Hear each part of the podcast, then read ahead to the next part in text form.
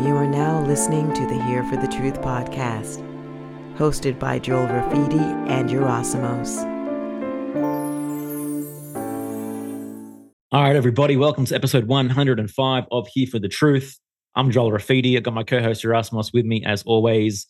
Today, Alec Zeck returns. His initial episode with us was 44, all about debunking virology. Today, we have a beautiful, incredibly deep conversation, really just about the truth seeking journey and its application as we explore these different topics. Um, Alec is someone that keeps it real, someone I got incredible respect for.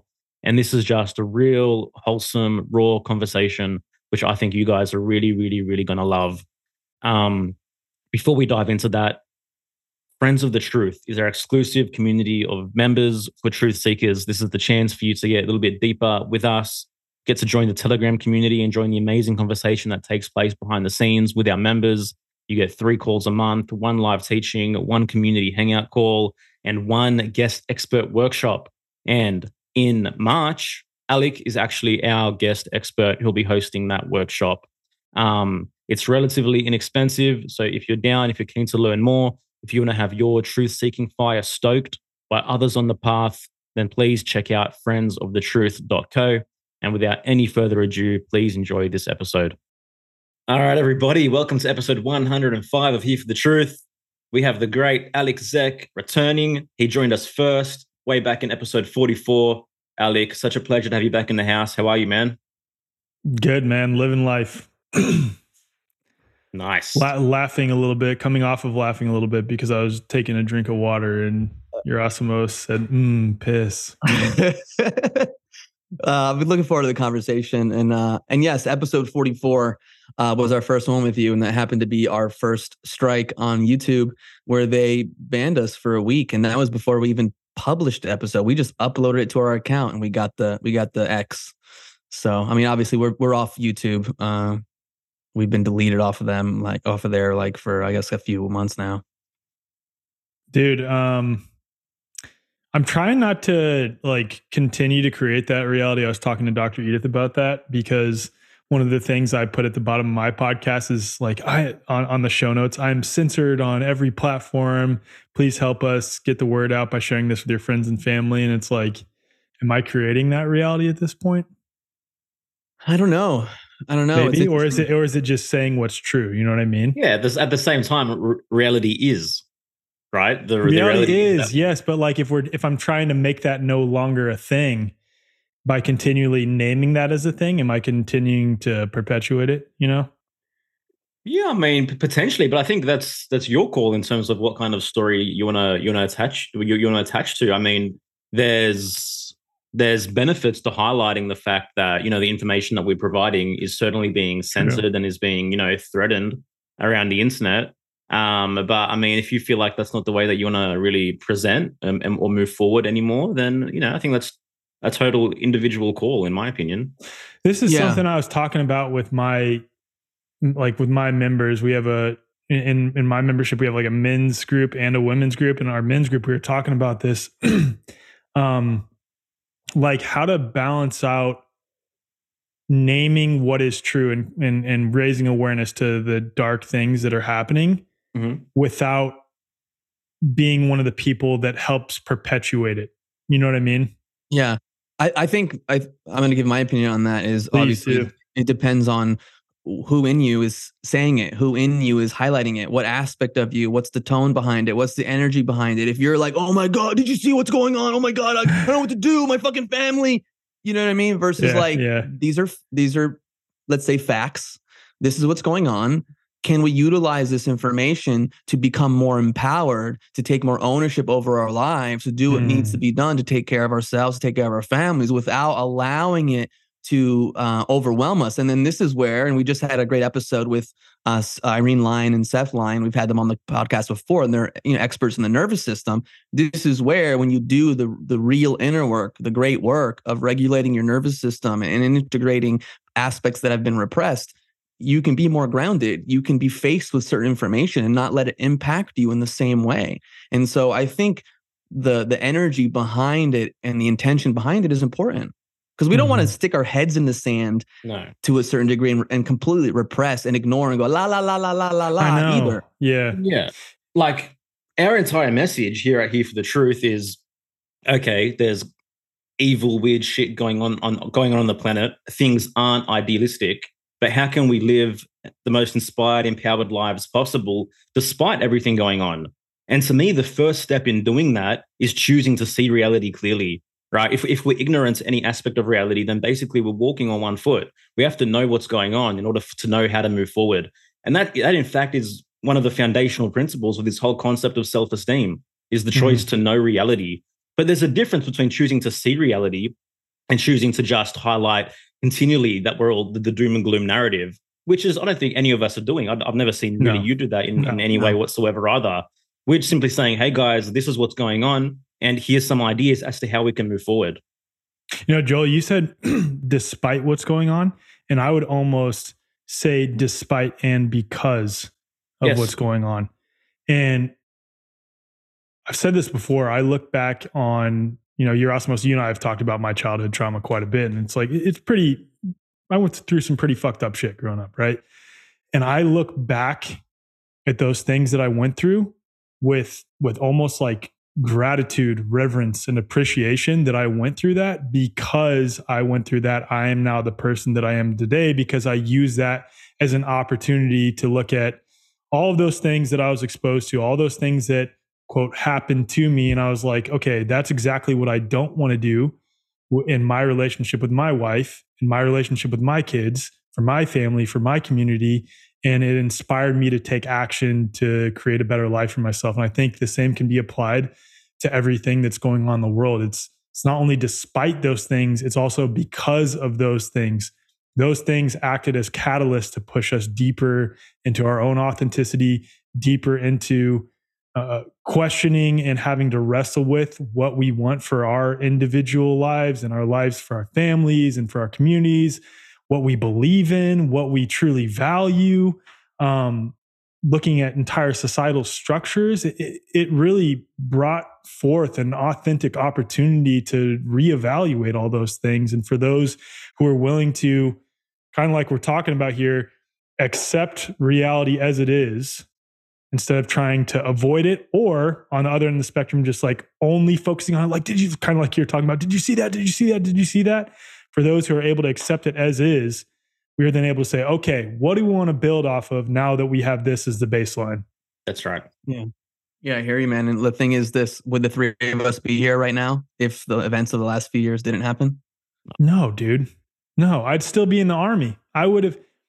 I had a I had a religious accommodation in the army that I had applied for in late 2019 for vaccines, and I was already looking at going into this like specific job in the army called um, Functional Area 51. Ironically, I know Area 51, but it's called Functional Area 51, which is like the acquisition corps for the army, where you're working with civilian contractors to uh, basically broker deals between the army and these contractors for equipment, for like new technology and things like that. And I was looking to go into that job or become a physical therapist. So I was already like, okay I can justify staying in this inherently corrupt organization. I know the global war on terror is a complete fraud. I know that 9 11 was an inside job. I know all these things, but I can justify it because I'm not working a combat job and I have a vaccine accommodation and I wasn't sharing with my family and friends. Um, even like my close friends who are grooms in my wedding, my authentic perceptions on health, we were just like living that way for our family. And then all this nonsense happened and it pushed me to a, a point of authenticity that I could not turn back from, and I'm so grateful for it. Yeah, man. It's itadakimasu. Yeah. Oh, itadakimasu. Yeah, itadakimasu is uh, I've, we've talked about it on the podcast before, but a, a, friend of mine, Gavin, it's a Japanese saying that a lot of people say before they have a meal is to give gratitude for everything, but it goes deeper. And he had, um, I think it was like a minister that kind of reframed it, and he said, "Thank you for everything that it took to to make this moment happen. You know, mm-hmm. so even right now, the three of us um, sitting here and having this conversation, you know, it really allows like that that idea really allows every moment to be sacred, especially because you think about everything you went through, your whole childhood, Joel's whole childhood, my my childhood, your ancestors, all the ancestors that had to come together and make choices to meet each other. For I mean, just it's kind of awesome and mind blowing when you think about that. For us to sit here right now in this moment and having this conversation, it's it is. It is. How do you say it? Itadakimasu. How do you spell it? Well, it's E I T. Like in English, how would you spell it? Ita da, uh, I T A D Ita A. Are we really doing this? I don't know. Anyways, well, it it, it doesn't. It ends with like later. it ends with like a. Um, it ends with a muscle. M A S U. Okay. Yeah. yeah. Okay. you'll find it. You'll find it. We'll get it. All right, Alec. By the way, yeah, that coaching session will cost, cost you a thousand dollars. By the way. Definitely. it is funny. I came in here like asking you guys for advice. Like, what do you guys think about this? Because, dude, it's it's it's relevant to me because it's something that I've been wrestling with. Like, just just the the the balance. It's it's uh it's both and. Uh-huh. And not everything is both and. There are absolutely polarizations, like black and white things that I take hard stances on, of course. But this is an example of one of those. It's like I see a lot of new agey people who pretend everything's all love and light and they worship crystals and they just want to ascend. And then on the opposite end of the spectrum, I see people who are like what I would call black pillars that only focus on the dark things that are happening and everything has symbolism in it and everyone's controlled opposition and we're all fucked no matter what we do. And it's like, how do we marry those things? Because the black pillars are justified in that they're skeptical of literally everything. The new agers to some degree, like there's elements of that that are good of of trying to find the love that is present, right? Yeah. But how do we marry those two things together? Because both of those groups, what they despise in each other is what they've disowned in themselves. Yeah. One hundred percent. You hit the nail on the head there, and and this is the way the psyche operates. It's there's a compensatory mechanism to it. So if you over-identify with one way of being or certain ways of being, the opposite goes down deep into the unconscious, or it's undeveloped in you. And so, really, when we look at these people that we over over admire, but especially the ones that judge harshly, there's something in there for us to to learn from. And i say this as someone who can be super self-righteous. I know we've had this conversation mm-hmm. before and i can like have my opinions and strong opinions but there's something to gain from that. And so i think what joel said hits the nail on the head. We've lost the nuance you know? Everyone yeah. everyone wants very simple black and white ways of perceiving re- reality but reality is just not that simple. It's no. simply just not it's full of freaking nuance. I, I'll even say this, dude, to some degree, like I've immersed myself in what you'd call the terrain camp, right? And I am really knowledgeable on the lack of proof of viruses. I could go to toe to toe with literally anyone from the other yep. side of that argument. One thing that I find frustrating amongst people in the terrain camp is the outright lack of acknowledgement of personal anecdotal stories, especially when there's a lot of them, of the phenomenon of contagion two yeah. or more people getting sick in the same space. Like there are many examples, especially for those of us who are parents. We know that where our kids like both experience something at the exact same time, and then someone else in our household experienced those symptoms, the exact same ones, like a day later.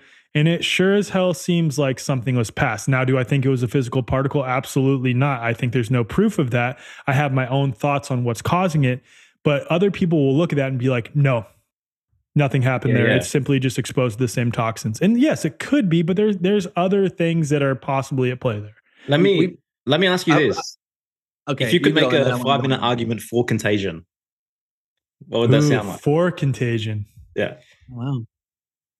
I, I, think that would be it. I think you take any any parent's um experience or, or experience of someone who works at a daycare and they see waves of similar symptoms go through kids or chicken pox or measles or these symptoms that are very specific that happen amongst you know populations of people or of children that sure as hell looks like something is past that is contagious. Now again, contagion implies particles that are passed from person to person via viruses or bacteria or something like that.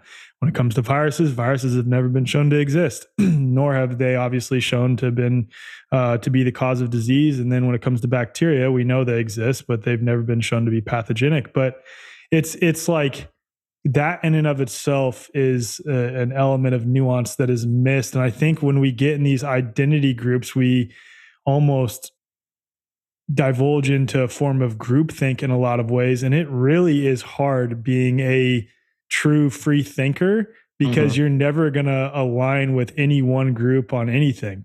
I, and that's just how it is. Yeah, Dude, I can't tell you. I, I, can't even tell you how many times I've said this. Where it's like, there's not one person that exists in this world where I'm like, I agree with everything they say. Yeah. You know, I've always been someone that's been curious to just like see what resonates and what works. Like I can't align myself. Like I can't can't be like no. I'm a Buddhist, I'm a yogi, I'm a New Age, I'm a this. It just doesn't Same. doesn't uh, land for me. And the other thing, based on what you were saying, first I want to say anyone that wants to get a little bit of a deeper dive on what Alec was just saying, um, episode 44 he went into it but also he has a couple amazing presentations on the internet i can just send them to you that you can put in the show notes or whatever. Yeah yeah he did a recent one to doctors for covid ethics and then he did another one that was um, uh, talking about the infectious paradigm or debunking the nonsense. Um, but what i want to add and because i know you're familiar with this work is we can't leave consciousness at the door. No. And this is the thing right. that the materialists want to and, and the scientism cult they don't acknowledge is that our body is always adapting to the thoughts that we have yep. and so when, even when you take in dr Hamer's five biological laws and how how we we we perceive certain things and then our body goes through these adaptive and healing processes we don't understand how that can happen with or a lot of people don't understand how that can happen within a family system you know let's say a child gets ill for for whatever reason it's a, it's a child they're dealing with all sorts of things and conflicts and you know their consciousness isn't fully developed that's going to impact the parent's consciousness yep. you know? And, and so vice versa. once the, and so once the child gets better there's a resolution to the parent and so then they can show symptoms shortly after. So these things that unless you understand the nuance of the biology from this point of view and i'm not sitting here saying they have all the like german new medicine has all the answers to everything but it's something that needs to be considered. This yeah. this body of knowledge. The, the other thing that needs to be considered, I'll say this: the, the reason I became so enthralled by the possibility that there were no viruses is first off that it's empowering, but it's it's dismantling a paradigm full of people that happen to be using that paradigm to in, in, a weaponized way to force compliance and all these things. But it's it's that paradigm that came to the forefront where all these people were claiming to assertively know to definitively know that something was the truth and everyone else has to adopt it. And I'm always keen to find holes in anyone who thinks they know with certainty that something is the case Mm-hmm. And that's again going back to the the the flip side of that argument, terrain versus versus germ, is that a lot of people now in the terrain camp are saying that they know with certainty that there is no phenomenon of contagion, meaning that there is no disease that is passed whether via particles or energetically between people. And I I think personally it's somewhat of uh, there is energetic things at play that that we are I don't I don't want to say transmitting or passing, but there's something happening there via bioresonance or maybe even pheromonal, so outside the realm of energy. But the point is something is happening there. And I think it's just that we don't know. And I think the paradox about this reality is a lot of these things, like we aren't meant to fully know so that we can just keep exploring and offering our own ideas and thoughts on it individually and having to wrestle with these things. And maybe we'll know after this life if reincarnation is real and we have that like after period where we're up there hanging out. I don't know. Yeah we'll be wearing hats. We'll be wearing hey. Just real quickly make sure i can see your eyes. Yeah yeah okay. We'll talk we'll talk about that in a little bit. But i want to say i remember reading um well, two books. One was um, The Secret Life of Plants. So the other one was The Hidden Life of Trees. I just bought that plant, or the, I just bought that plant. I just bought that, book. uh, fascinating, you know, because yeah. again, they highlight certain things in terms of how things can be communicated mm-hmm. uh, between plants, between trees, and it's not happening from like this thing where something's floating in the, in the sky and impacting. There's there's there's a there's an intelligence yeah that's beyond what I think many people can comprehend or measure yep. with today's instruments, and so to apply that potentially to us you know if a group of people are together or when you think about women their periods they spend a lot of time together their periods line up or or whatever the case may be have you guys had veda austin on your podcast no i want to reach out to her i will give i will give you your contact info your audience needs to hear because cool. like taking her work and then eileen mckusick's work and then german new medicine it sort of creates a, a, somewhat of a framework for what's going on when two or more people get sick in the same space. And there seems to be something passed between people. It's it, all these other energetic mechanisms water that we're you know our bodies are made of structured water. I know you guys probably had andy kaufman on. Yeah, you yeah. guys have andy on talk yeah. We did we did but we didn't get too into that. Okay anyway so andy's become really fascinated with water lately. It's funny uh, like 10 months ago, I spoke at an event alongside Andy, and I was speaking about virology, and he was speaking about water, which is just so funny to me. But um, anyway, it is funny. All these, it is funny. Yeah, like I would have never thought that. And he, it was funny too, because during my presentation, he was sitting like three rows back from the front. And I like jokingly told him before, like, hey, if I say something incorrect, just like raise your hand and correct me, like joking around a little bit. He literally did that three times during my presentation. He like raised his hand. He was like, well, actually, Alec. and then he like, it was minor things. And he told me afterwards he was really pleased with my presentation. It was cool. But anyway, so all these other things create like a, a framework. And one thing I want to share here is is about belief. And a lot of people have different, especially like within the consciousness only model, which I typically ascribe to. Um, would it be ascribe or subscribe? Whatever, subscribe to. Uh, a lot of people have difference of opinion about belief, but I don't think belief is necessarily a bad thing. And I think that belief is absolutely a real phenomenon. I think that what we believe to be true uh, we can actually create that reality, whether like actually bring it about by attracting And I fucking hate the law of attraction, and that's that's a whole conversation for another time. I there's there's so much missing with that framework, but whether we believe it to be true and it actually happens, we bring it about by attracting it, or whether it's that because we believe be, to be true, we see that in reality. Like we have like a a, a lens over what we see projected onto reality.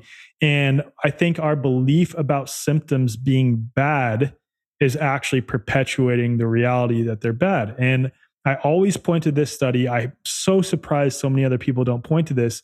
Is that according to a study published by the CDC in July of 2021, the second strongest risk factor for death associated with COVID was fear slash anxiety related disorders. That means people who had already had a diagnosed fear slash anxiety related disorder accounted for were, was the second strongest risk factor. That doesn't even ac- account for people who were just in a perpetual state of fear or anxiety, but didn't have a diagnosed dis- disorder, wound up in the hospital, ventilator, remdesivir, all the things. So, absolutely, our belief about disease being bad has an impact on it being bad. Uh, I I mean I agree 100%. You know, again, coming back to consciousness, what are you thinking throughout your entire day? What's your sense of self? How do you interact and interface with your environment? You know, if you're constantly in a in a in a sympathetic state, you know, when you have those moments when you get out of it, there's going to be an intense healing crisis.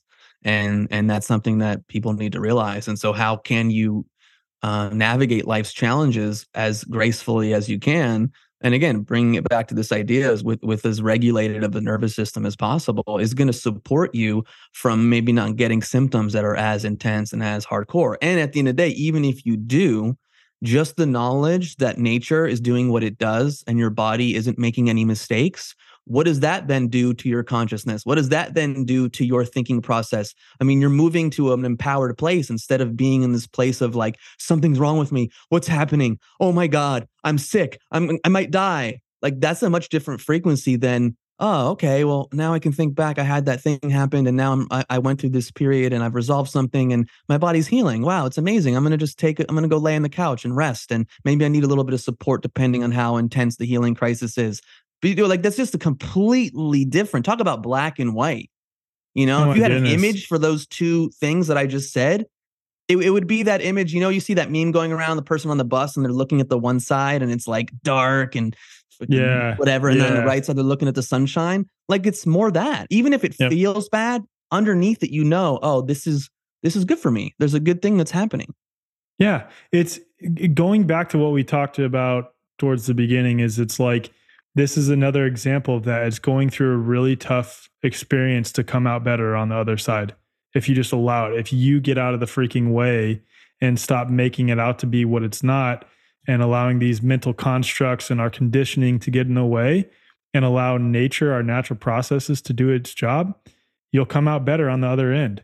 I mean, Joel, you have kids. Like I'm sure when you started discovering this, like we we subscribe to natural health before we had our first son. He's five, right? Yep. He's almost five and a half now.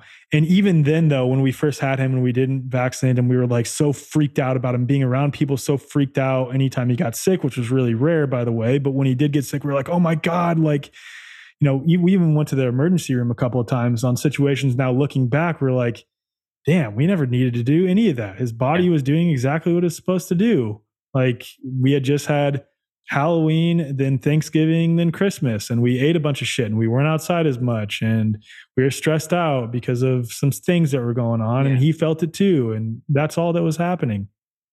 Yeah. I mean, talk about that period. People call it what flu season. Like Yeah. the holidays, you again, family, there's like so there's extra stress, there's drama. You know, what does that then do after you come out of it? You're like, oh wow, you're no longer around the family or you're no longer dealing in that in that environment. And so then the body's like, okay, time to heal. Yep. Now again, healing crises unfortunately sometimes can lead to someone not continuing to live. You know, like it can be that intense. So we're not just sitting here saying, "Oh, it's a healing crisis." Like, no, healing crises sometimes are are, are you know fatal. Um, hence why there are times where I'm not going to sit here and say like Western medicine is all bad. Everything is. e-" What are you talking about? There's there are benefits in acute emergency care. Yep. It's amazing, but for the other stuff, they're just not trained. Like No. that's not the education they go through to to support a person and to Hmm. in, in that regard. It's like, oh, you have symptoms, we can remove them, we can get rid of them. Oh, you have something in your body that's dysfunctional, we can cut it out or burn it out, etc. Yeah, and to to think about this and oh, to, to put this in a way that makes it clear for everyone, when you get sick, your body is heating up, right? Your body's heating up to make the structured water that lines your body less viscous, so it can flow more easily. Which is why you have diarrhea, you throw up, your skin gets rashes, you um, sneeze, you cough it's because your body is heating up to make the structured water less viscous so it can flow more easily to push out those toxins, right? And what Western medicine and a lot of uh, so called alternative or holistic or natural approaches to health. I, I, I I've got a bone to pick with functional medicine as an example. What they'll do is just treat the symptoms, just mask the symptoms. We can get rid of that symptoms, like you're th- saying. And what that's doing in most cases, not all cases, but most cases, what it's doing is it's inhibiting that process, thus pushing the toxins, whether emotional or actual physical toxins, deeper into the body, deeper into the tissue, which leads to chronic issues down the line. Which is why now, more than ever, chronic issues are so prevalent. I think the statistics are 54% of kids nowadays have a chronic disease. That's unheard of relative to, you know, 20, 30, 40 years ago, or maybe even 10 years ago. And it's because we're so obsessed with masking the symptoms. And the deeper thing here is we're so avoidant of experiencing temporary pain, even if it's really challenging. We want to put that off. We want to stuff that down. We don't want to face it, whether it's mental, physical, or spiritual, because we want to be comfortable. And because we're obsessed with comfort at the expense of temporary pain, we're perpetuating our own suffering. Exactly. So to me, it's just biological shadow work, right? Yep.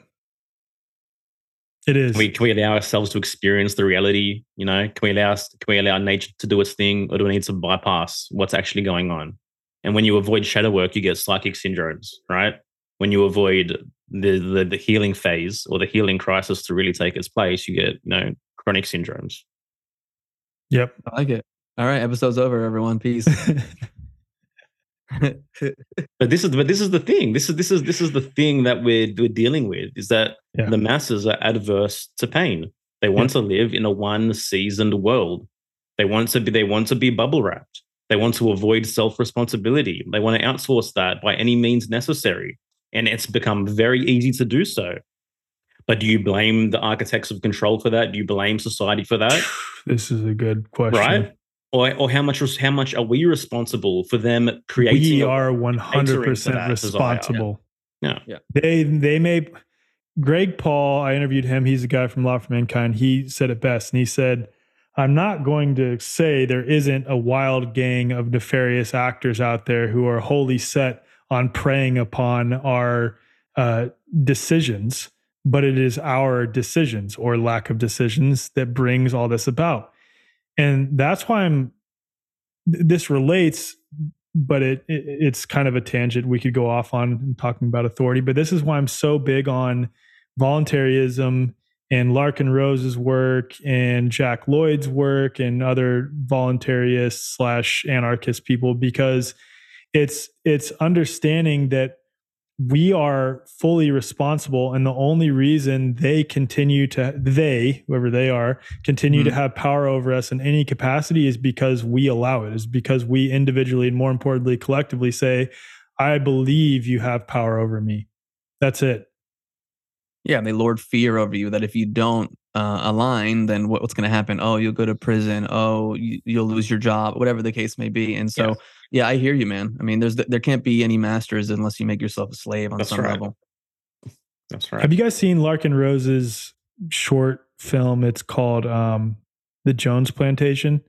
No, I haven't. I haven't. so I, good, I caught some of his speech at, at Music and Sky, not all of it.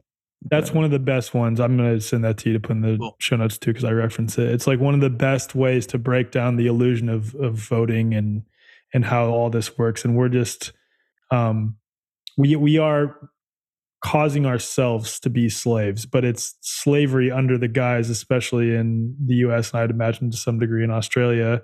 Even though you don't you don't live in Australia anymore, do you? I'm, I'm here for two more weeks. Two more weeks. Are you excited yeah. to get out? Oh, I'm pumped, bro. I'm super. Pumped. Am I allowed to say that? Or are they like? no, no. I've, I've, I've, I've told my audience, bro. They they, they know what's okay, going on. Good, good, good. Um, uh, yeah, it's been chaotic, but excited, bro. That's awesome, man. I'm pumped to actually be able to see you in person finally. Me, yeah, me, me too. too. We've never met before. That's so crazy. That's yeah. so crazy. It's happening. It's happening in April. And actually, this is a perfect time to say that our first time together will be interviewed together on your podcast in April.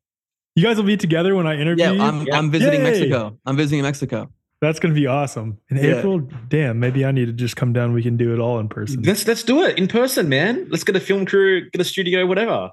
What's the date? Uh, it's the it's April, I think 23rd to the 27th. I'll be in Mazatlan, and then I'm coming back. Okay, let me talk to Kylie. I got to run that by the wife. you know how that goes. Nice. Yeah. I don't remember what we were just talking about, but um, uh, authority, illusion of authority. Uh, you were going to say, yeah, man, yeah. Slavery. I think your audience already probably gets this by now. We, we did. We tend to attract a lot of the same people, so I, I feel like they already understand the illusion of authority by now. But yeah, yeah, for sure. Check out Larken um, Rose's work. So, r- real quickly, just because uh, it came up before, but I might as well have talk about it. So, the three of us are wearing hats, so that means no one should listen to us because we we are a couple of we're three kids, you know. Just then, how can I read that we're email that I got? yeah, please. Let me read that email. Hold on. Okay, I got this email in December after a podcast episode I did. Dear Alex, first of all, she called me Alex. Um, I appreciate the good work you're trying to do. I would suggest that you take off the baseball cap during videos. There is a reason men are not supposed to wear hats when they're talking to someone or inside of a building of any kind. It is a long standing form of respect and manly behavior that stems from the natural inclination of humans not to trust someone when you can't see their eyes, or conversely, when they selectively and purposely prevent one from seeing their eyes. There are reasons for etiquette of which young people today seem to be ignorant. I hope this information helps you in your quest to make the world a better place. The first rule is to follow the rules. Don't wear a baseball cap unless you're playing baseball. The rules. Yeah, you know, uh, it's funny growing up, my mom wouldn't allow us to wear a baseball cap at the table while we ate dinner, you know? I mean, that's changed obviously now when I wear one, she doesn't say anything, but that was interesting. But I also like that's her biz like mind your business on some level. Like I understand yeah. you're offering your opinion, but like you can do whatever you want. And I don't mind people. Sorry to interrupt. No, no, I was just gonna say, like, I I think people are allowed to have their opinions and they can yeah. share their opinions. And at the same and at the same time, I could also be like, cool, like fuck off. I'm not gonna wear a hat. I'm, I'm or I'm gonna wear a hat. You know, all all she, all she's doing is projecting the fear, her fear that other people might not take you seriously. Yeah, because she's yeah. saying she likes what you're saying, but I'm worried that other people like me who grew up in circumstances like me might not take you seriously because you're wearing a baseball cap, which is that's, something for her to deal with. That's right. Yeah, that's yeah. right. Yeah, and it's uh, I again, just like you said, Yerasimos, I don't mind people offering their perspective. Like I think everyone should offer their authentic perspective, one hundred percent. It's it's the way that she said the first rule is to follow the rules.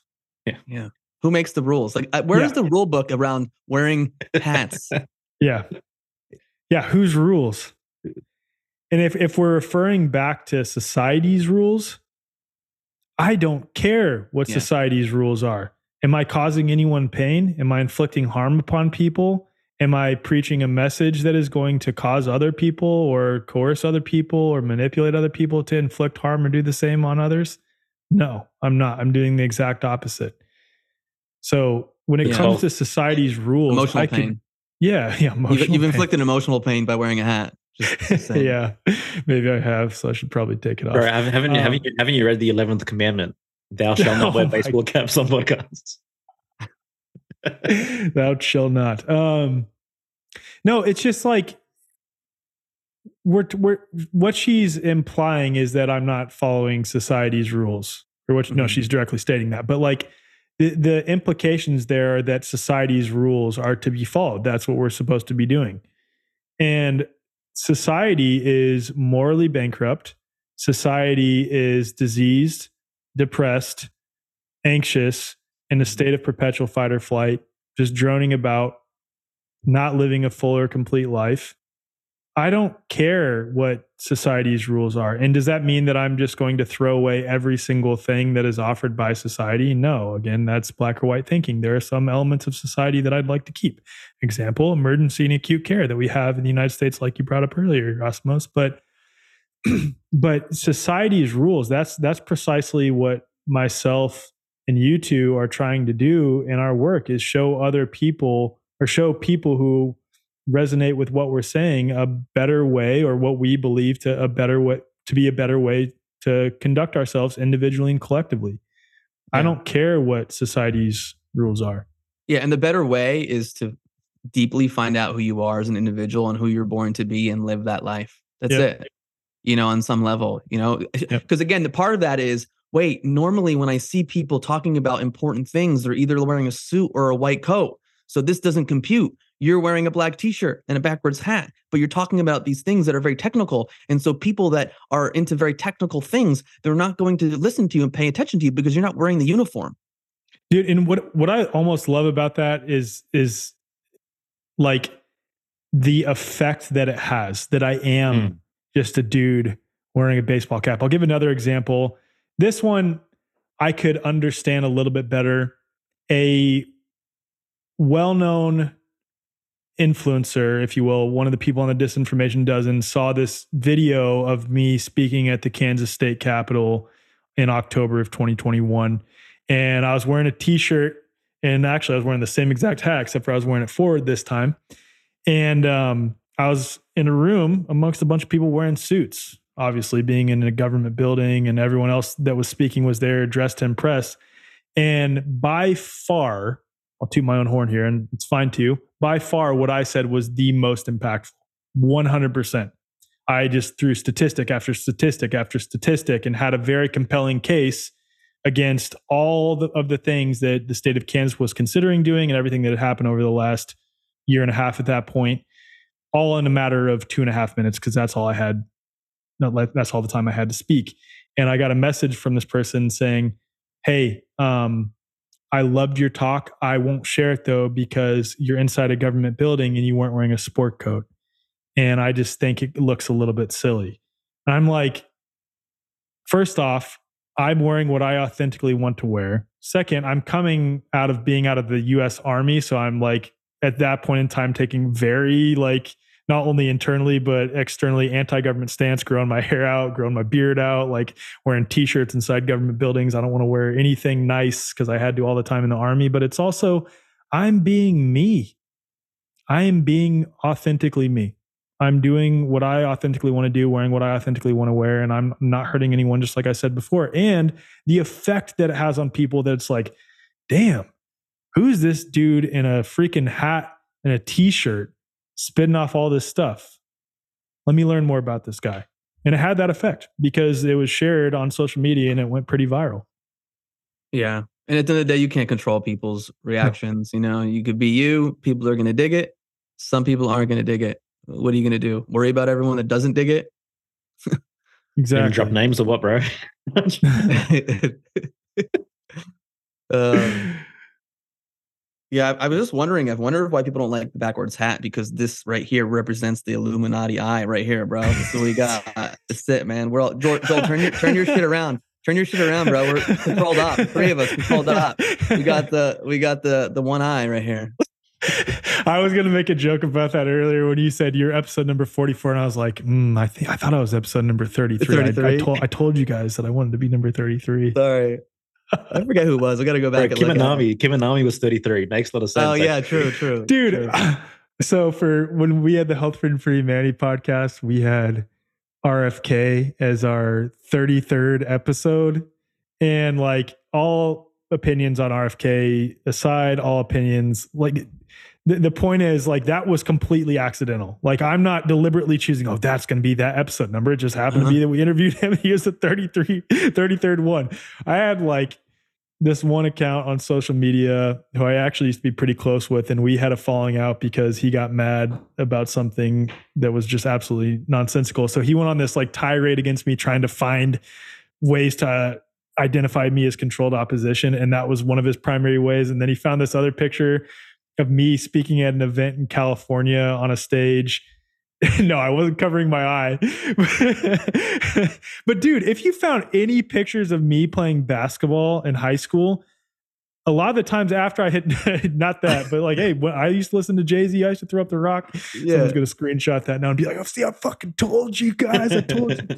but um, uh, dude, every time I used to hit a three, or a lot of the times after I'd hit a three, I'd go like this. I'd go like this, or oh, I'd have oh, teammates yeah. that would like do this. Yeah. And it's like, dude, I saw someone the other day.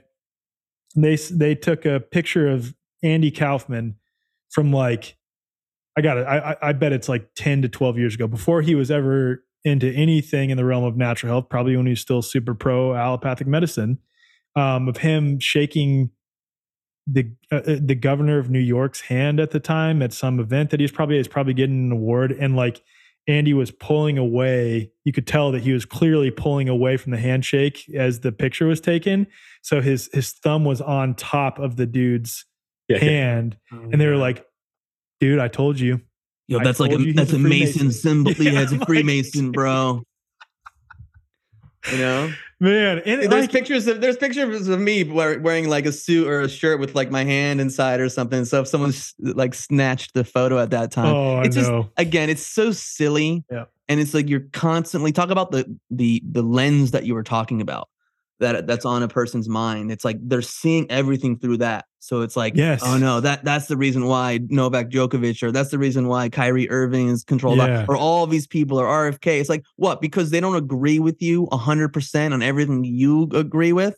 That means they're controlled up because RFK may agree with you on certain things, and but they don't in in in regards to this one subject. Then you throw everything they've ever done and everything they know and all the amazing things they've done for for for the the movement I say out the window and just it's just I think it's silly.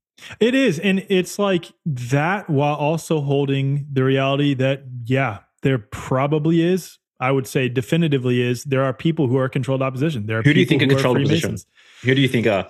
Damn, uh, you're putting me on the spot here, yeah. man. Oh, there you go.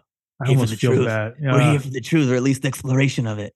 How about how about this? How about we frame it like this? Okay. Like here's here's here's people that I am I'm skeptical of. Joel Rafidi. Joel Rafidi, numero uno. Um, I have seen so one person that I I just personally got to say I do not trust, and I I'm got to be clear here. I'm not calling anyone controlled opposition. That's for anyone else to decide. These are just people that I am very skeptical of that I tend to avoid. Dr. Robert Malone, I don't mm. I don't trust mm. him. Mm. I don't trust him at all. Um, for a number of reasons. I recorded a podcast episode sort of explaining what happened to Health Freedom for Humanity. Robert Malone was a huge piece of that. He's suing the Breggins for 25 million over something that's complete nonsense. There's other situations where I've had people text me saying they've had really weird situations with him. So take that for what you will. Um, there's another guy that I absolutely do not trust based on my own personal interaction with him, Jason Shurka. Don't trust yeah, him whatsoever. Um, always got creeped out vibes. Yeah, just I don't I don't trust him, and that's the again. There's a lot of personal things that happened. I used to be decent friends with him, and there's some weird business dealings, and I've connected with a bunch of other people that have had similar issues with him. Um, aside from that, I can't say. Oh, I'll say one more that I'm personally skeptical of, and I'm open about this too. I I'm very skeptical of Del Bigtree. Don't yeah. don't really know what I think on his intentions, but a lot of the things that he does and a lot of the things that he avoids discussing are really interesting to me. Um, yeah, aside from that, I'm unclear on who is like, you know, who, those are just people that I'm personally skeptical yep. of on on their in, intentions at at the least. No, you think also fair too, enough. Yeah, yeah, and we're just having a conversation whether or not yeah. it's true or not. We're having a dialogue around it. And do you think yeah. there's also people that aren't controlled opposition, but because of their beliefs or because of their actions, they kind of get taken advantage of. Well, you know? well, here's the thing: there there's a difference between controlled opposition and a disinfo agent. Mm. Controlled opposition is some like I could be, you two could be. Controlled opposition is someone who may or may not know what they're doing, right?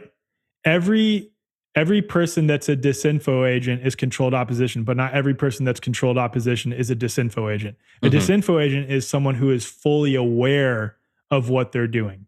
Controlled mm. opposition, you may be doing what you think is best, but you're getting information from the wrong group of people or from the wrong source or whoever is you know in your organization that's at the top is feeding you wrong info and that's what controlled opposition is or that's at least the way that i've come to understand so, so it, it, could be overt control or more covert they don't really yep. know what's going on um, exactly yeah playing. but dude here's the position i've come to on all this stuff and I, I say that with acknowledging some people i'm skeptical of and then also the flip side of the spectrum i have been there where i'm like dude, I don't know if I want to speak at the event with that person because I've heard some things about him. Dude, I don't know if I want to have this person on my podcast because other people might think this about me. Dude, I don't know. I've been there. I don't care anymore. Like, I don't care. I don't even care about whether those people I just named, like what their intentions are, anything like that, because I've come to the position that I'm going to do me. Like, I've even had someone say, so I'm speaking at the the greater reset, not the great reset, the greater reset this upcoming week and I'm speaking alongside Del Bigtree. And not alongside him, but I'm speaking and then he's speaking after me. And I'm openly skeptical of Del Bigtree, right? And I've had several people message me saying, I can't believe you're speaking at that event, bro. The fact that you're speaking on the same stage that Del Bigtree is going to speak on just shows where your mm. alignment is. It's like ridiculous, bro. what? What? Just nuts to me, Jesus. man. Yeah, yeah. And and then like I've had people, and I, I'm sure you've seen this before, where like I've spoken at a conference at the same time of some of these people, some that I've just named, and then they point to that as evidence that I'm controlled opposition. Little did they know, I'm the only one at that event who spoke on the exact thing that I think Del Bigtree avoids, which is the conversation on virology. Yeah. Like, and had I not spoken there, those people that came because they saw Del was speaking and were attracted because they're part of his audience would have never been exposed to a deep presentation on the fraud of virology. Yeah, and, absolutely, man. Yeah. Yeah. Let me let me let me ask you this question though. So hypothetically, let's use Dr. Robert Malone as an example. Do you think that um, his actions and the way that he spoke out during the period had any benefit to, Yes, to, to, a, to a wider audience awakening on some level. Yeah. Yes, of course. And and this is the problem though. The overall problem is is the tendency of people to outsource critical thinking to anyone period. Right? Yeah. Especially on a topic like this. Like when it comes to my car, I'm probably going to outsource my, you know, critical thinking on knowledge of cars to a mechanic in a body shop because I've personally never had a situation where that steered me wrong. And to some degree, I could see why people who still believe in vaccines and things like that think the way that they do, because in their mind, it's never steered them wrong. But when it comes to something like this, where there are people who have been harmed, like my family members, like, you know, I don't know what woke you guys up, but a lot of the same types of situations where you either I was I was I was born awake, bro. I've never had an awakening period. Yeah. My my three previous lives I was awake, so I've Yeah. been awake for three longer incarnations than You're you're sitting Were here you- with two were you with two born ascended with- masters, both of us. I was Yeah, just yeah. about to say, were you were you born with all the abilities that we get when we ascend to 5D? Yeah, Yeah, plus totally. some. I'm I'm, sev- Plus I'm some. 70, bro. I'm 70. Just so you know. 70. What do you what, what do I look like? Um, I can't talk about it. I'll have to kill you. How many how many of my guides are behind me? Uh, there's 33.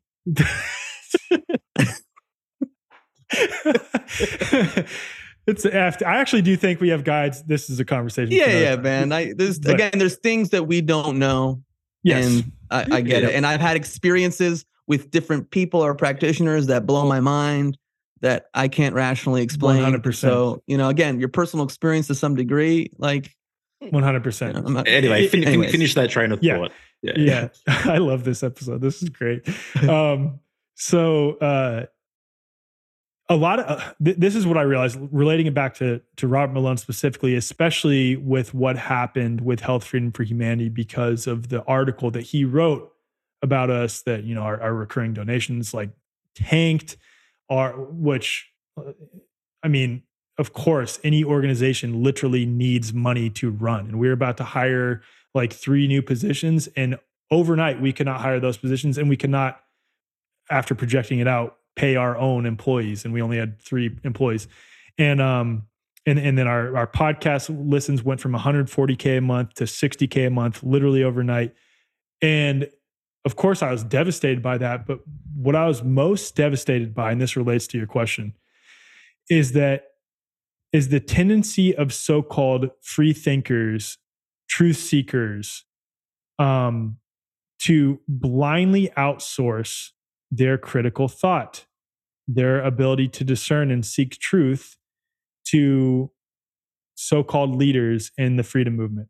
They've taken the same consciousness that they had before of blindly believing what the government says, of blindly believing, you know, what the medical establishment says. And they may have woken up for some reason um, and then now they've taken that same consciousness and they do the same thing to leaders on this side. I have people that do it to me. People probably do it to you. And it's like, you guys are missing the freaking point. That's not Yeah. the point of this. We're not telling you that I want you to blindly trust what I say or what Yerasimos or Joel says. We want you to learn to seek truth for yourself. That's Yeah. it. I agree. I learned it the hard way. I was uh, basing every life decision in 2020 and 2021 off of your tweets. But then I, rea- but, but- but then I, but, but then, I, but then I realized, like, okay, I gotta take ownership of my life. no, but again, dude, I hear exactly what you're saying. You make you make a great point, and uh, you know, and the So- thing so- is, so- so I get I get the trust the experts line to Yeah. some degree, you know. But again, my car isn't attached to me. Like my body is my body, you know. and Yes. so there's so- Yeah, there's that's something the distinguishing different. Point. There's Yeah. something different around that. Yeah. You know, for me, I don't know. That's how it lands. Where I'm just like, okay, I need to look into this stuff. What am I putting in my body? What am I putting in? What are Yeah, what are other people around me? You know, You're what were you gonna say? What if what if you were a transformer? Uh, if I was a transformer, Damn, that's a tough one. Would you go to a mechanic? Or would you do your Uh, own maintenance? I don't Yeah. know. I don't know. That's that's tough. Let me let me um, when I get to eight when I get to eight D and I'm a transformer, then I'll uh, I'll let you know how that goes. but so, so final thought on that, that like yes i think robert malone hasn't had an incredible impact at waking a large group of people up to some surface level elements. Mhm. The problem is if they are outsourcing to what he says, they stop at, ah, That's the right. COVID shots are sometimes bad. The other vaccines are all great because Robert Malone says so. Viruses, they're about to create a new bioweapon here soon that is going to escape from a lab that is going to kill so many people, according to what Robert Malone says. And ivermectin, hydroxychloroquine are God's greatest gift to humanity, according to what Robert Malone says Yeah. We should probably just vote for new people according you know what i mean it's like if they Yeah. if if they're using that mentality they stop there Yeah. This is why it's really it's, it's, interesting. it's casting a net, which those people can actually go no further than because then they never got there by using their own critical thought in the first place. exactly yeah Yeah, Yeah. and I, I want to comment on this because it came up in your talk that you did for the Doctors for COVID Ethics, which was amazing. I loved it. The Q and A afterwards was very, you know, um, you know, en- entertaining and insightful, and also just like interesting, just to see, you know, how how information that is that goes against the status quo or a person's status quo for being a doctor for 40 years can trigger a lot. But what I want to bring up is during that presentation there were people that were like well why are you why are you taking the argument here because so many people aren't going to make the jump from from where you know the last 100 years are to this they need they need you should just focus on like the, the next step you know which is what people like maybe robert malone or other people are doing and i uh, for me and i want to hear your take on this i go cool those other people want to do that they could do that but i'm not fucking doing that Yeah. you know, Exactly. I came across certain truth and knowledge that's important. And if I could if I could get people to understand that symptoms are not to be feared, you know, that there may not be anything floating around in the sky that's going to cause you to kill grandma, you know, then then that's that's important. So can Yep. you comment on that a little bit? yeah i think i think i gave an answer to the effect of it, the way they framed the question just like you said was that um, why are you choosing to focus on this instead of just focusing on like stopping the vaccines right and my answer was because if I did that, and let's say, let's just assume everyone else did that too, like Cowan and Kaufman were all like, you know what? People just aren't ready for this virus thing. Let's just focus on stopping the vaccines, and then we'll get to that later. When is when is get to that later? When does that happen? Like there are so many people who are awake to the no vac or to the the need to or the need to no longer vaccinate, right? If there weren't people like me and Cowan and Kaufman and some other people that you guys have had on your show and you guys yourselves discussing these things, then those people would be stagnated too. We have to have these people that are talking about the deeper elements. I think I used the political example during that episode. I was like, you know, there's a lot of people who are talking about the leftist cult. And I think absolutely that there is a leftist cult. I also personally think that there's a right leaning cult, though. Mhm. And Definitely. if, but I do think to a large degree right now, 20 years ago, I would have said differently, but right now, the leftist cult is much more harmful to, to what's happening right now. But if I was one of those people that's like, dude, people just aren't ready to hear about the illusion of authority. People aren't ready to hear about X, Y, and Z things, and just decided to to make concessions in my own message and not be authentic to support what I believe the collective needs. That's playing into that freaking paradigm too. I don't want. I don't. I'm not interested in trying to sway the so-called collective. I'm wanting to impact individuals that are ready to take the next step into deeper authenticity and for these deeper concepts. And that's what I'm focused on. I love them, man. And at the same time, like we're all here to play different roles. There, there's people who might be Yeah. playing in that ballpark. The next step, like that's We not what need, we're it. we need all of it, bro. That's we right. need all of it. Yeah, Yeah. Like, well, like, thank God for Robert Malone, despite my skepticism of him. Thank God, because I do think he had a positive impact of swaying the the general surface level message a certain bit Yeah. towards the side that says, "Hey, we should be really skeptical of these things," which I'm Well, it appreciative was of. it was also useful for people like us to be like, look, the creator of the mRNA vaccine is Yeah, saying this, yeah. right? Like we lens on that a lot. Exactly. Yeah, Um, and again, there are people, you know, on along the entire, I guess, continuum where it's like, hey, I could share this interview with Dr. Robert Malone to someone in my family who isn't going to even give the time of day I'm just going to say to a dude with a backwards cap talking at the fucking Kansas City government. Exactly. You know what I mean? And so exactly. it's like there's different material, and this is where discernment comes in. We go, okay, um, I'm not going to send Alex um, presentation to Doctors for COVID Ethics to that person. Maybe in like a year or two, I will. But right now, I'm going to send this to that person. And yes. so again, there's there's different ways we can utilize information to support us to maybe trying to plant a seed to get someone to look at things in a different way. Yeah. Yeah. Yeah. And, and yeah. go ahead, Joel. Sorry. Go ahead. No, I was going to say, and I, I, guarantee there's people like who congregate in the dark web watching podcasts like ours going, these guys are motherfucking shields, you know? Dude, there absolutely is. Which is hilarious to me, but yeah. Yeah. I used to get so affected by that because, like, you know like a, a big wound of mine growing up was was feeling rejected by my own family mm-hmm. so like from from the beginning of this stuff for the most part i was not really impacted even by formerly close friends saying dude you're fucking crazy i was like you know what like it was it, it was i was stepping into such a powerful feeling of authenticity that it didn't really affect me. Like it was sometimes it'd make me sad. I wasn't invited to one of my ushers in my wedding. Like one of i was invited to his wedding.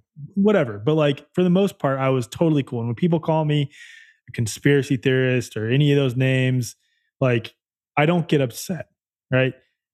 I, I there was a time though where i would get pretty upset like really upset when people from inside the community that i was trying to help would would make posts about me right and I remember there's this one, and it's like so funny looking back on it because now I would just laugh, and I do laugh when when this type of stuff happens. Um, someone like ran my my just I think just my middle and last name through like a gematria calculator, and it mm. came out as six six or something like that. They're like, dude, he's I'm telling you, he's a he's a Mason. He's a Freemason. I was just like, at the time, I was like, dude, no, I'm not. Like, I, I'm genuinely like my family really did experience this shit. Like, I almost took it as as them trying to say that what my family went through, what my mom went through with the psych industry, and what my wife went through with autoimmune conditions wasn't real. And like fabricated for you to be in the position yeah. that you're in. Yes, yeah. yes, and I and, and that really pissed me off. And now I look at it like, man, pray for those people. Like, my goodness, the the lens through which they're seeing the world, like yeah, being paranoid of literally everything around them, is is not serving them. No. What is what's the biggest thing that's changed about you from 2020 to now? Damn, dude, that's a good question. His beard. My whole my beard. Yeah. Um, my hairline's probably receded a little bit. um, I would say, let me think about this for a second because I want I really want to answer it in a in a way that's like really coming from within me.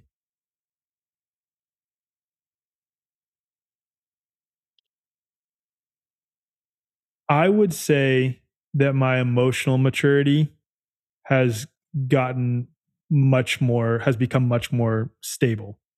Like, I think in 2020, a lot of things would impact me, and and and in some cases, just because I was also dealing with a lot of family stuff, take me out for sometimes one to two to three days where I would like not want to do anything and just have like a self loathing, almost woe is me feeling and like the world's all fucked. And it was, it was really between 2021 and 2022. Like 2022 was the hardest year for me by far, but it was, it was a, a phase of having to individuate more because I still had my identity attached to my mom like mm-hmm. I used to open up every podcast episode discussing what happened to my mom instead of discussing what I went through when I was younger and like what I experienced and all those things. And my identity was wrapped up in my mom. And now my mom and I aren't speaking right now. And I used to even say that and feel some like emotional, like, ugh. But right now I don't feel that at all. I literally don't. I, I I'm like okay with it because it is. That is the reality of the situation. I've come to accept that. Yeah. And I think it's becoming more emotionally mature and and and becoming more individuated and and knowing that I am worthy, like that my story is worth sharing, that what Alec Zeck wants is worth sharing, that I can do these things and create and generate things and help other people by my own accord without having to rely on any of these other people. And I think that's kind of like that situation with my mom alongside what happened with Health Freedom for Humanity, where it was this group that, and that's what I authentically wanted. And, you know, that's, that's a, long story in of itself, but it's the same underlying principle amongst both where I was like, identifying with the group because I didn't feel powerful to do it enough myself. I didn't feel powerful enough by myself to make an impact. And now I can say fully for the first time, really in the last few months, I do. Like yeah. I absolutely do. I know that I can make an impact and I know that I am a badass and I've been through a lot of shit, but I've transmuted that shit and I'm doing it so I can benefit those who are have a, an ear to hear what I have to say. Yeah, man. Thanks thanks for keeping it real, bro.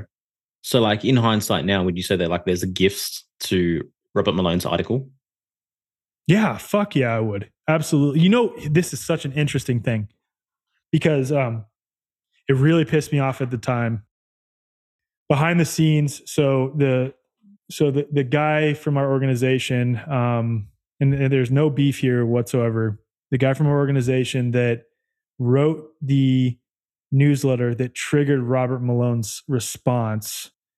Um, he behind the scenes when when all this was happening, when Robert Malone wrote wrote his response, we were like, dude, what the like? Why the fuck did you do that? Like, we need to respond. Like, we were all freaking out. and I did not handle it well at all, dude. Not at all. Yeah. But it pissed me off because he said, God called me to write that article. I have the gift of spiritual insight. You just don't see this clearly. And now I still don't think that at all. I think that's nonsense. But, but there's a small piece of this It's like, man, did God, universe, nature, creator, whatever, yeah, did that call him to write this article? Like looking back now, I am very happy that Health Freedom for Humanity is dissolved. I am. I'm happy that I'm no longer attached to that because even though I was the director of that organization, even though I'm the one who started the organization, I felt pressure to be a certain way, to say certain things, to only focus on specific things when it's like, damn, I want to talk about the illusion of authority. I want to talk about these other things. Like I want to talk about terrain quite a bit, but and we are but, but but we have other people in the organization who don't want to so i feel pressure to not talk about that as much. I want to talk about consciousness and wrestle with these concepts religion versus spirituality new age versus the ancient way of being a bridge between the two. I want to talk about all these things but i can't because i'm a part of this organization. I'm leading this organization. I have to do this. Now i don't have to do that anymore. So yes i do think it was almost a blessing in disguise and maybe god really did call him to write that. I don't know bro balance balance comes about in mysterious ways man. It does. Yeah. Spooky. Yeah. I love again this is where it, it comes back to the individual and how they look back and they they frame something because another person could have not taken that information or that event and turned it into gold you know and so they'd be sitting here in a parallel universe complaining on why that happened Whereas you're able to go, whoa, this is life. We're human. Shit's gonna happen. What do we do with it? Yep. You know, we've had we've had situations that happened with us on the podcast with some disagreements and this or that or the other that caused us to, you know, kind of stand in our truth and speak out. Um, and and that from that moment on, it kind of allowed us to kind of take more ownership. And I felt like we got stronger and we felt more empowered and like things took yeah. off from there. It's it's freeing and liberating, you know. But I don't know, man. Like to me, reality molds around us based on the inner things which we're avoiding, even though we know we know we we might not be completely conscious that we're avoiding them. Circumstances play out in our lives to force the issue. That's uh, 100%. Uh, that's a, that's a fact in my experience. What I also think is a, is a fact in my experience, and when you just look at relationships, people come into your life to highlight things about yourself that you're not paying attention to that you're 100%. repressing. I mean, even in relationships, just talk about relationships, the whole idea of opposites attract. like there's it's almost like these two magnets that come together because the other person very often is holding disowned qualities within within them that you're that you're disowning and so in the beginning it's like oh wow you're dreamy eyed and then for most people after the honeymoon phase like that shit's annoying what the fuck? Yeah. But you're really, if you can just kind of integrate a homeopathic dose of the other person and some of those qualities mm-hmm. within yourself, you're going to be more integrated. You're going to be more whole. And this is what shadow work is. And this is why relationship can be such a benefit to um, uh, your your personal growth because you're able to to see yourself through these projections. And I just think it's really beneficial. I gotta I gotta pat myself on the back again for this one, dude. My wife and I met and started dating when we were 16 Hmm. I was so emotionally unavailable. She was so codependent. I was, you know, I, I don't even want to say not a good dude anymore. I was, I was doing what a 16 year old does yeah. that is emotionally unavailable. And I caused a lot of harm to her. And then she was very needy and codependent. And we played that out for a long time. And now we've healed that together. And it's so cool when two people can own their shit but also give each other space to feel their feelings associated with that piece of them that they're missing, that they were attracting more of that in the other person. And it happened to both of us. When when two people can heal that together, wow, it is powerful. And that is what my wife and I have done. We're still continuing to do. I mean, we're still continuing to deal with some piece of that everyone does in a relationship, but it's like it's pretty rare that that happens that two people are attracted on what I would say are are misaligned or or uh, feelings of lack that that are then brought about by attracting that other person and then they can heal together and that's that's what my wife and i have done. Dude relationship is such can be such a teacher can be such a healer can be such a guide if we utilize it as that. Like i'm not saying like i've had times in my life where i was not in a relationship and you know i went off and i backpacked and i traveled and i read books and i learned a lot. But when you're when you're living with someone when you're in a committed relationship with someone you you have to face some shit. You got to mm-hmm. get real when there's conflict, when sh- there are triggers that happen, as opposed to like, oh, I'm, I'm by myself, I'm doing my thing, I'm backpacking around the world, I'm reading a book, life's great. You know, yep. it's just there's different things that come up. Yep. Hmm. Absolutely no pressure to answer this one, man. But I'm just curious, um, why why aren't you and your mom talking? Yeah, no, I'm happy to answer this. So my so in in 2021 until between 2017 and April of 2021, I did not speak to my dad. Not at all. Like not even a little bit. Um a lot of familial trauma happened. My my dad was having an affair with with someone and uh, this had happened before in my life when I was growing up prior to my dad going to rehab when I was younger. And you know that experience I essentially set a boundary and I was like dad I'm not going to speak with you until you at the least acknowledge all the things that you did when I was younger and make amends for them and exhibit that you have changed behavior. Because at this point he had not even acknowledged some of the things that he had done when I was younger, which there's some pretty traumatic shit there. And fast forward April of 2021, and it's just so crazy again how the the universe or God orients itself for you when you just like let things happen. Um, I'd already ignored a few of my dad's phone calls up to this point because he had tried calling me, and I just like, nope, nope, nope, not talking to you. Um, and then I get a phone call from my dad, decide to pick it up, and he's bawling his eyes out and he apologizes for everything that he had done, not only in the past few years, but when I was younger. And of course, that brought on a flood of emotions in me, and I started bawling my eyes out and I accepted his apology. And from there, we like began to reestablish a relationship. What was cool about this is I was always very fearful of my dad when I was younger, very fearful of his authority over me. Um, and this sort of healed that element. Right when this article by The Guardian came out outing me that I was the director of Health Freedom for Humanity while being a captain, an active duty captain in the US Army. And literally the day after I got this phone call from my dad, I get a text message from my brigade commander, which is essentially like my boss's boss, saying, dude, WTF, why am I getting a call from the Army Public Affairs Office that you're running an anti vaccine conspiracy theory organization?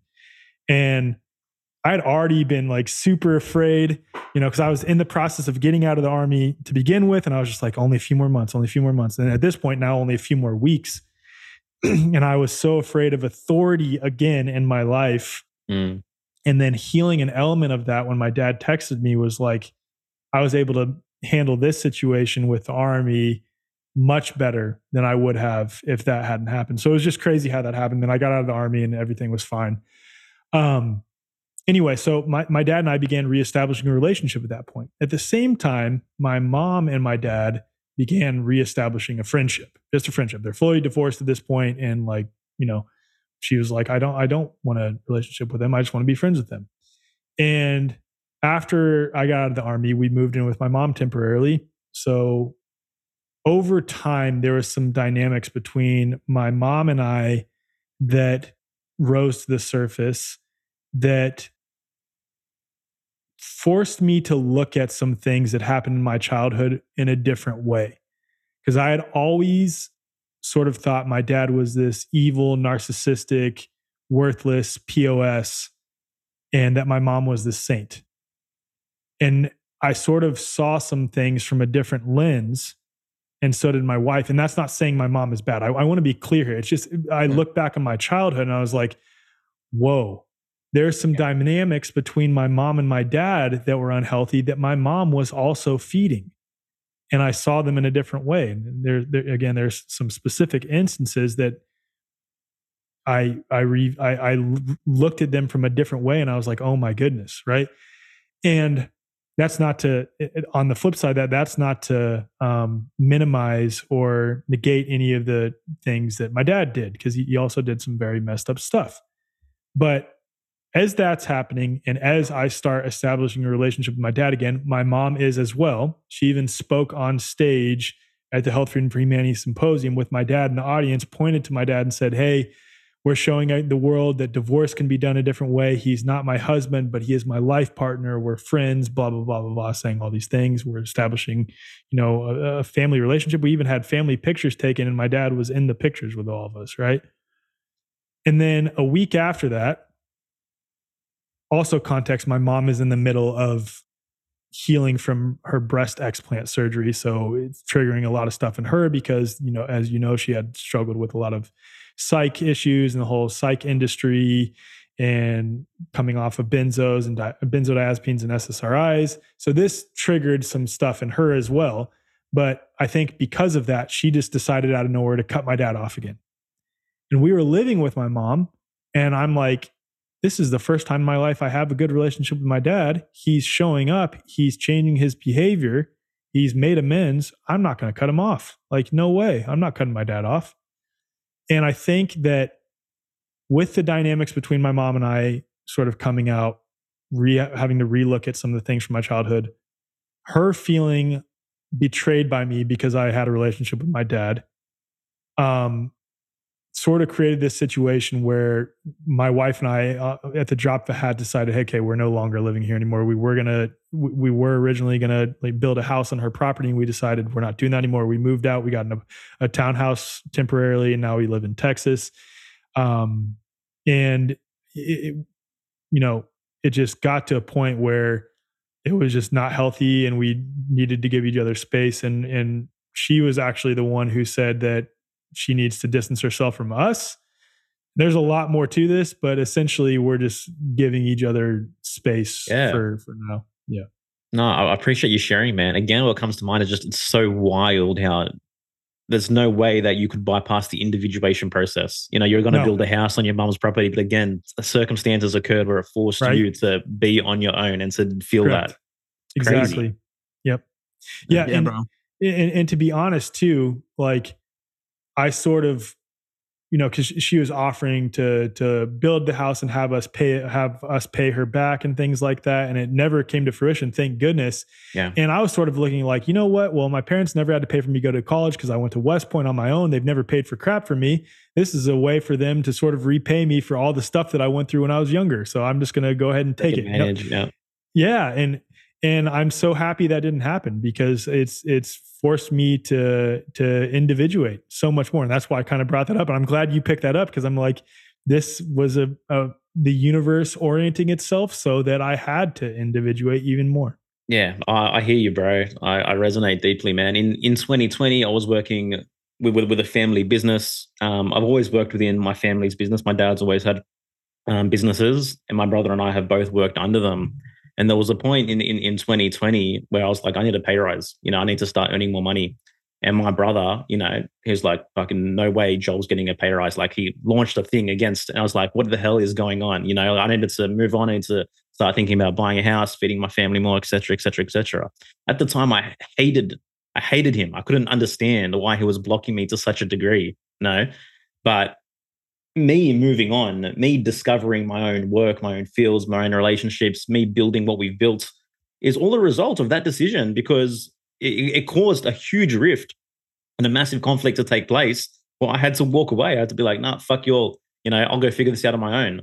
So again, man, it's just, it's nuts how when you're walking an authentic path, um, when you're not subduing the pain, when you're not bypassing, things occur that actually force you to get real and force you oh, onto man. that path of your highest potential, man.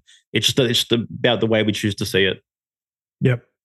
Yeah, and uh, there was even a period of time where I was like, you know, if you had interviewed me, let's say eight months ago, I would have shared a very surface level version of that because I still had this idea that, you know, this this story with me and my mom like uh, so many people have reached out and it's like oh it's so amazing your family's healing story together and i didn't want to impact that or people's perceptions of me and Off then the I projections, bro. Like, yeah, exactly. And and I, I've just come to the position now. No, this is this is the truth, man. This is what happened. This is what's gone on, and yeah, I'm here to share it.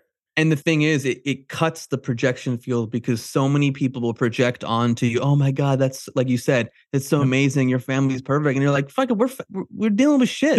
yeah, you know, like yeah. like people can sit here and go, oh wow, Jolie Yerasimos, they got a podcast, they're doing the thing, and they got their coaching program, and it's it's great. We're doing cool shit, and we're fucking we're human. You know, I'm in a relationship. My relationship isn't roses and butterflies 24 seven. You know, I got things in my family, and so like I think it's important to be here for the truth. You know, yes. for real and be real. So then people can go, oh wow, he's human too. I don't have to sit there and go, well, they're doing all this shit and I'm not doing anything, and and uh, I'm this horrible person. And you're like, fuck, we're all just trying to, we're just trying to figure it out, dude. You and, know, and, and it makes you more real. Yeah. For, and you, you don't have to build other, a facade. You don't have to build no, a facade around trying to no. protect this thing that you don't want so, to come to the surface. And that's so that, that's people, the whole point of here for the truth.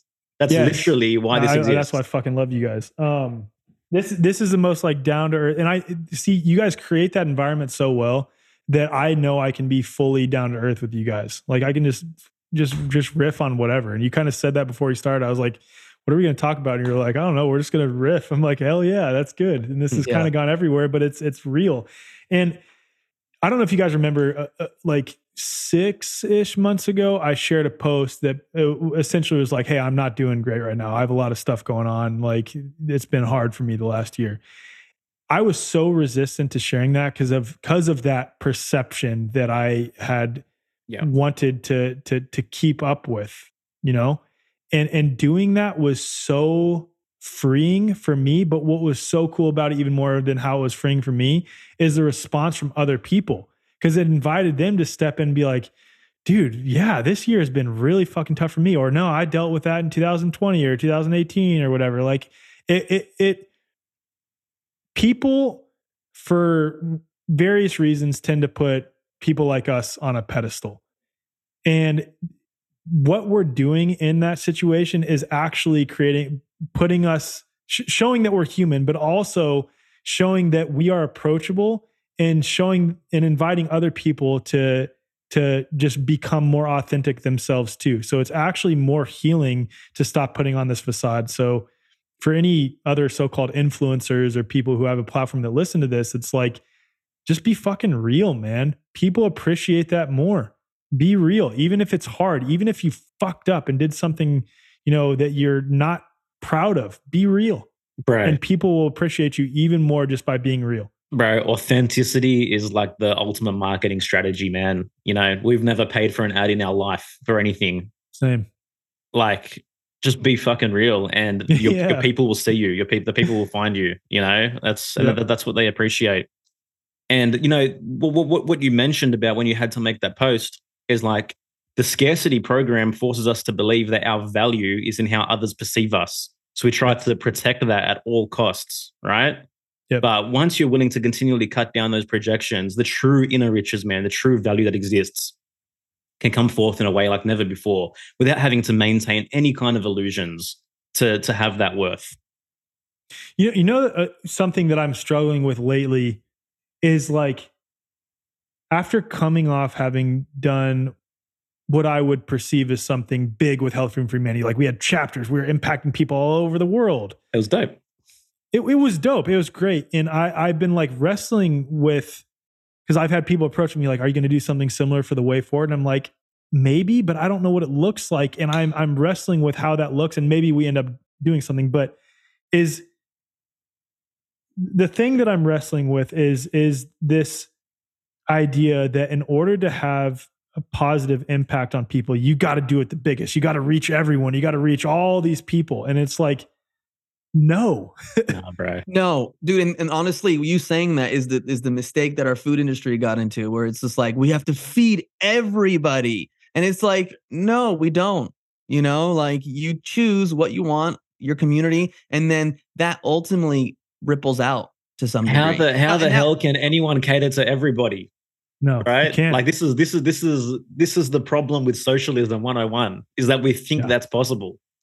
Yeah. We think that there's we can somehow be fit into cookie cutter molds where where we one thing can service everybody without bypassing the fact that everyone's an individual. Yeah. Everyone is unique beyond anything else. And and who's going to decide that? Alec, are you going to make the decision on how everyone gets served? You know, eh, you know what I mean. So it's like yeah, the person exactly. that's usually in charge of an organization of a country, they get to determine what's right for the quote unquote greater good. Exactly. And that's the ironic thing is like Joe Yee said this to me before on an Instagram live with him. He was like, dude, if there's anyone that I would want to be president eh, of this new paradigm that we're creating, it's you. And I'm like, no, I don't want that. I don't, I don't want to fucking be in charge of literally anyone else. Like I don't want to have authority over anyone. So it's like exactly as you're saying, Joel, trying to fit people into this cookie cutter mold that you can just replicate everywhere. That's not possible. Yeah. Like it's it's just not possible. And it's not a it's not a cause that I believe is worth investing time and energy into. Again, I am now realizing I'm trying to impact individuals yep. that resonate with what I'm saying. That's it. Yeah. I mean, I'll be president. You could be my VP. Joel, you could be Secretary of State. oh, then we can funnel money through Ukraine and yeah, amazing. I can't wait you know, uh, dude, what a great conversation. Yeah, this is awesome. I love it. I mean, I know we could probably keep going on and on and on. Yeah, uh, uh there's, there's something else I want to ask, but I don't, know, I don't know how much time you have or if it's going to be too far. Dude, I'm good. Yeah, I'm good. cool. I'll, I'll ask the question. I've noticed watching your growth the last two or three years that your perception of religion has changed. Yeah. I found earlier on you were much more in the Jesus saves camp only kind of thing. But I could be wrong. And it's kind no, of no, evolved since then to the point where now you're kind of getting to question that the dogmatic aspects of that as well. Can you speak well, on that at all? Yeah, you have it backwards, I think. Well, okay. not backwards. It's it's I since speaking, I've never been like a, a religious person. I I'll, I'll just share this. So I grew up in a household that was you know, that went to church for like Easter and Christmas until my dad went to rehab when I was 13. When my dad got back from rehab, the rehab place he went to was called Clay Crossing in Oklahoma. It's this Christian rehab place. So then we became like very outsourced to Jesus evangelical Christians who like everything we did was going to church, going to church. And any problems that happened in our family, we would just give it to God, which means we would avoid yep. discussing it at all costs. And then we would just like pray about it. Right.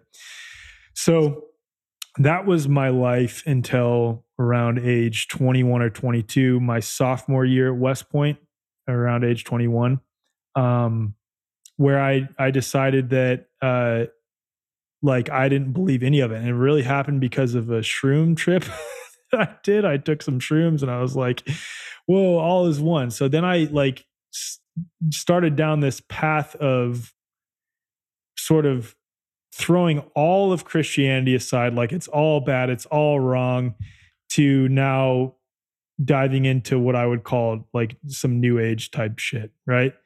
And what I'm what I've come to now, and this has really been in the past year and a half, is that there there is something about Christ in the way that he was, if it is a true story, and he may not have even existed. I don't know. I've seen a pretty compelling presentation, and of course, I watched Zeitgeist, which is not a compelling presentation. But the point is, like, he may not have existed. I don't know. But the story that we're told about that figure that was Christ, and maybe it's just something for me personally, the power of the name Christ, mm-hmm. Jesus Christ. Mm-hmm. There's something about it that holds such a reverence. A, a, yeah, it, it, reverence, but even more than that, like just a, a, a deep stillness inside of me when I really think and like meditate on Christ. Yeah. Right. And it's it's like I'm I'm marrying two different ways of being. It, it when I, my wife and I have started going to church again over the last two and a half to three months, and we always say this. I feel like when we listen to the sermon from the pastor, we understand what he's saying at such a deep level, deeper than he even realizes what he's saying, because he's saying it from the lens of the dogmatic Christianity, the Bible is everything approach. Whereas we're seeing it from the lens of all of us, even those who are not Christians, are the body of Christ. All of us and I know Joel, there might be some pushback for you on this. All of us are are are one. Like all of us, all of humanity, all of creation, all of nature is a part of the body of Christ.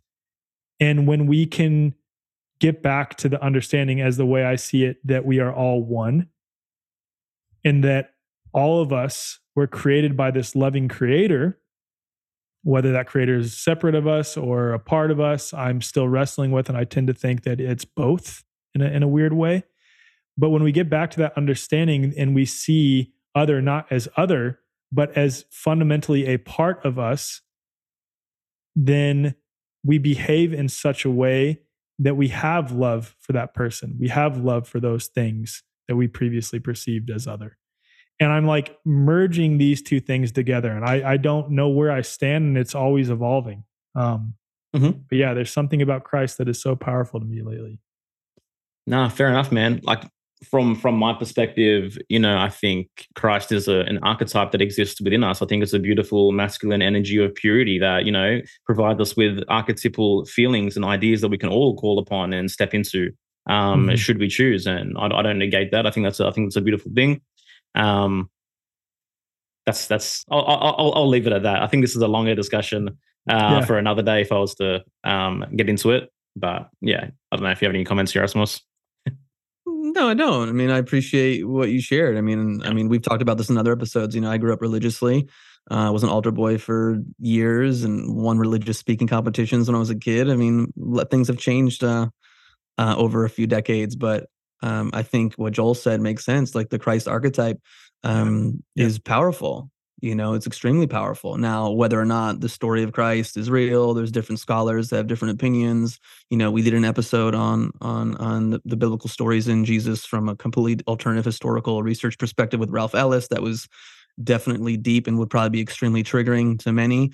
Um, but again, we're here for the truth. And what does that mean? We don't have the truth but we're here for it and we're down to get into these dialogues and these conversations and to hold space for people to share things that maybe we don't either know about or maybe we don't fully agree with or maybe we do agree with. But it's just like why can't we just have these dialogues and these conversations?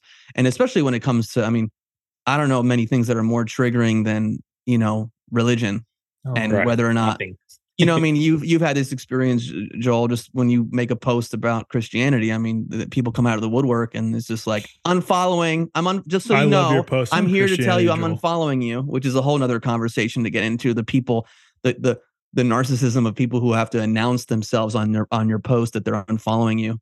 Dude, I said uh, similar experience, Joel. Like four months ago, I said Christians think their way is the way, Muslims think their way is the way, Jews think their way is the way. And I would imagine if we do indeed have a creator that is separate of us and is all knowing and all understanding and all loving, that he would look down upon all of us with reverence for all of the different ways we connect with him. And can you guess which group of people out of all those three groups I named went off on me and unfollowed me in mass? The Christians. 100%. Of course. Yeah. Yep. Bro. Yep. Um uh, like out of all the things that I've said throughout, you know, my, my my time speaking publicly publicly on social media, I've never received more like really deep, heinous attacks from any other group than I than I have from from Christians when when their paradigms questioned. Same. Like just the the level of cattiness that that comes about. Um, you know, to me, is is a deep psychological confession as to Mhm. where they actually stand with their spirituality. Yep. I have this one friend that I appreciate so much that is a hardcore Orthodox Christian that after seeing that post said, Hey man, I want to have some really like I want to have some conversations with you. And we've had multiple like hour and a half, two hour long discussions on this topic.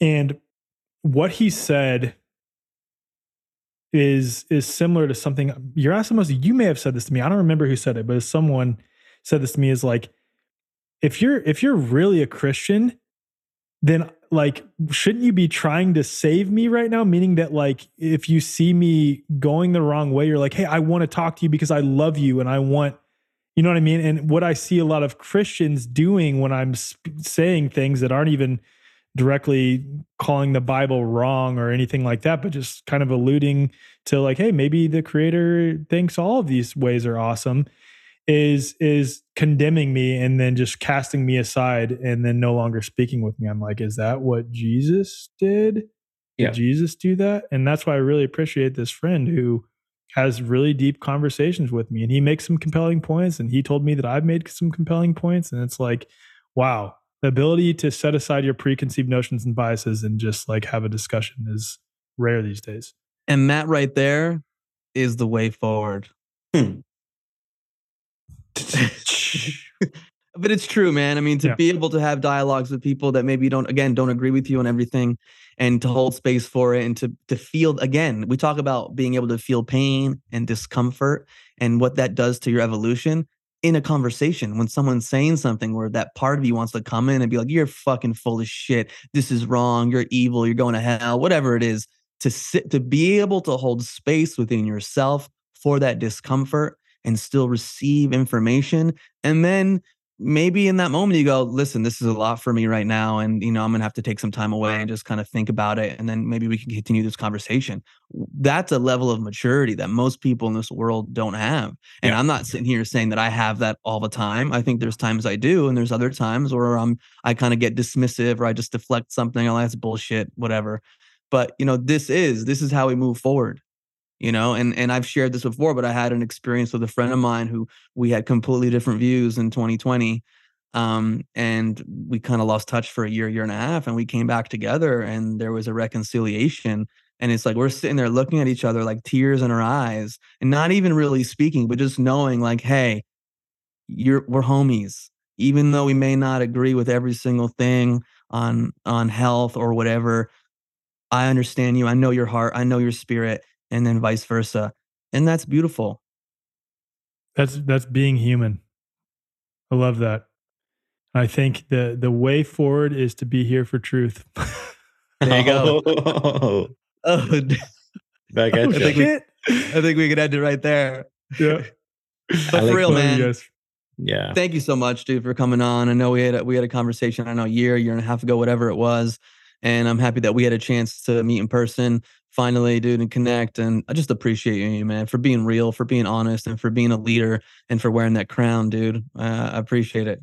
Amen, dude. Yeah, I see you got yours behind you. I need to get one of those too. Where do you get that?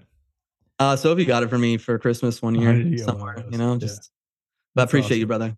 I love you guys. Thank you so hey, much. Hey, bro. I, I, love you too, man. And honestly, it's such a joy and a pleasure to watch your your journey and your evolution. Um, and I love the new perspectives and the way that you're so malleable and able to flow and flex, and you're not rigid. Um, I just like that you're open to all of it, man. And I really appreciate you for, for who you are as this being sitting across from me via a computer. Um, so thank you, man. Any, In person soon, maybe April. Let's do yeah. it, bro. Hundred percent. What do you what do you want to leave our audience with, Alec, in terms of what you've going on? Um, well, obviously, I'm I'm like building this platform the way forward. Soon, we're going to be launching a uh, holistic and freedom oriented business directory publicly here soon, mm-hmm. and it's different than the ones that are already already available, like Public Square. You can find out more about it just by following along with us at thewayforward.com. And the forward is spelled F W R D. So thewayforward.com. And and the last thing that I'll say is I recorded one of my favorite episodes that I recorded in a long time with this guy named Vinny Todd Tolman, who was had what's called an after death experience, not even a near death death experience. He was zipped up in a body bag, no pulse, no breath, body already going into rigor mortis.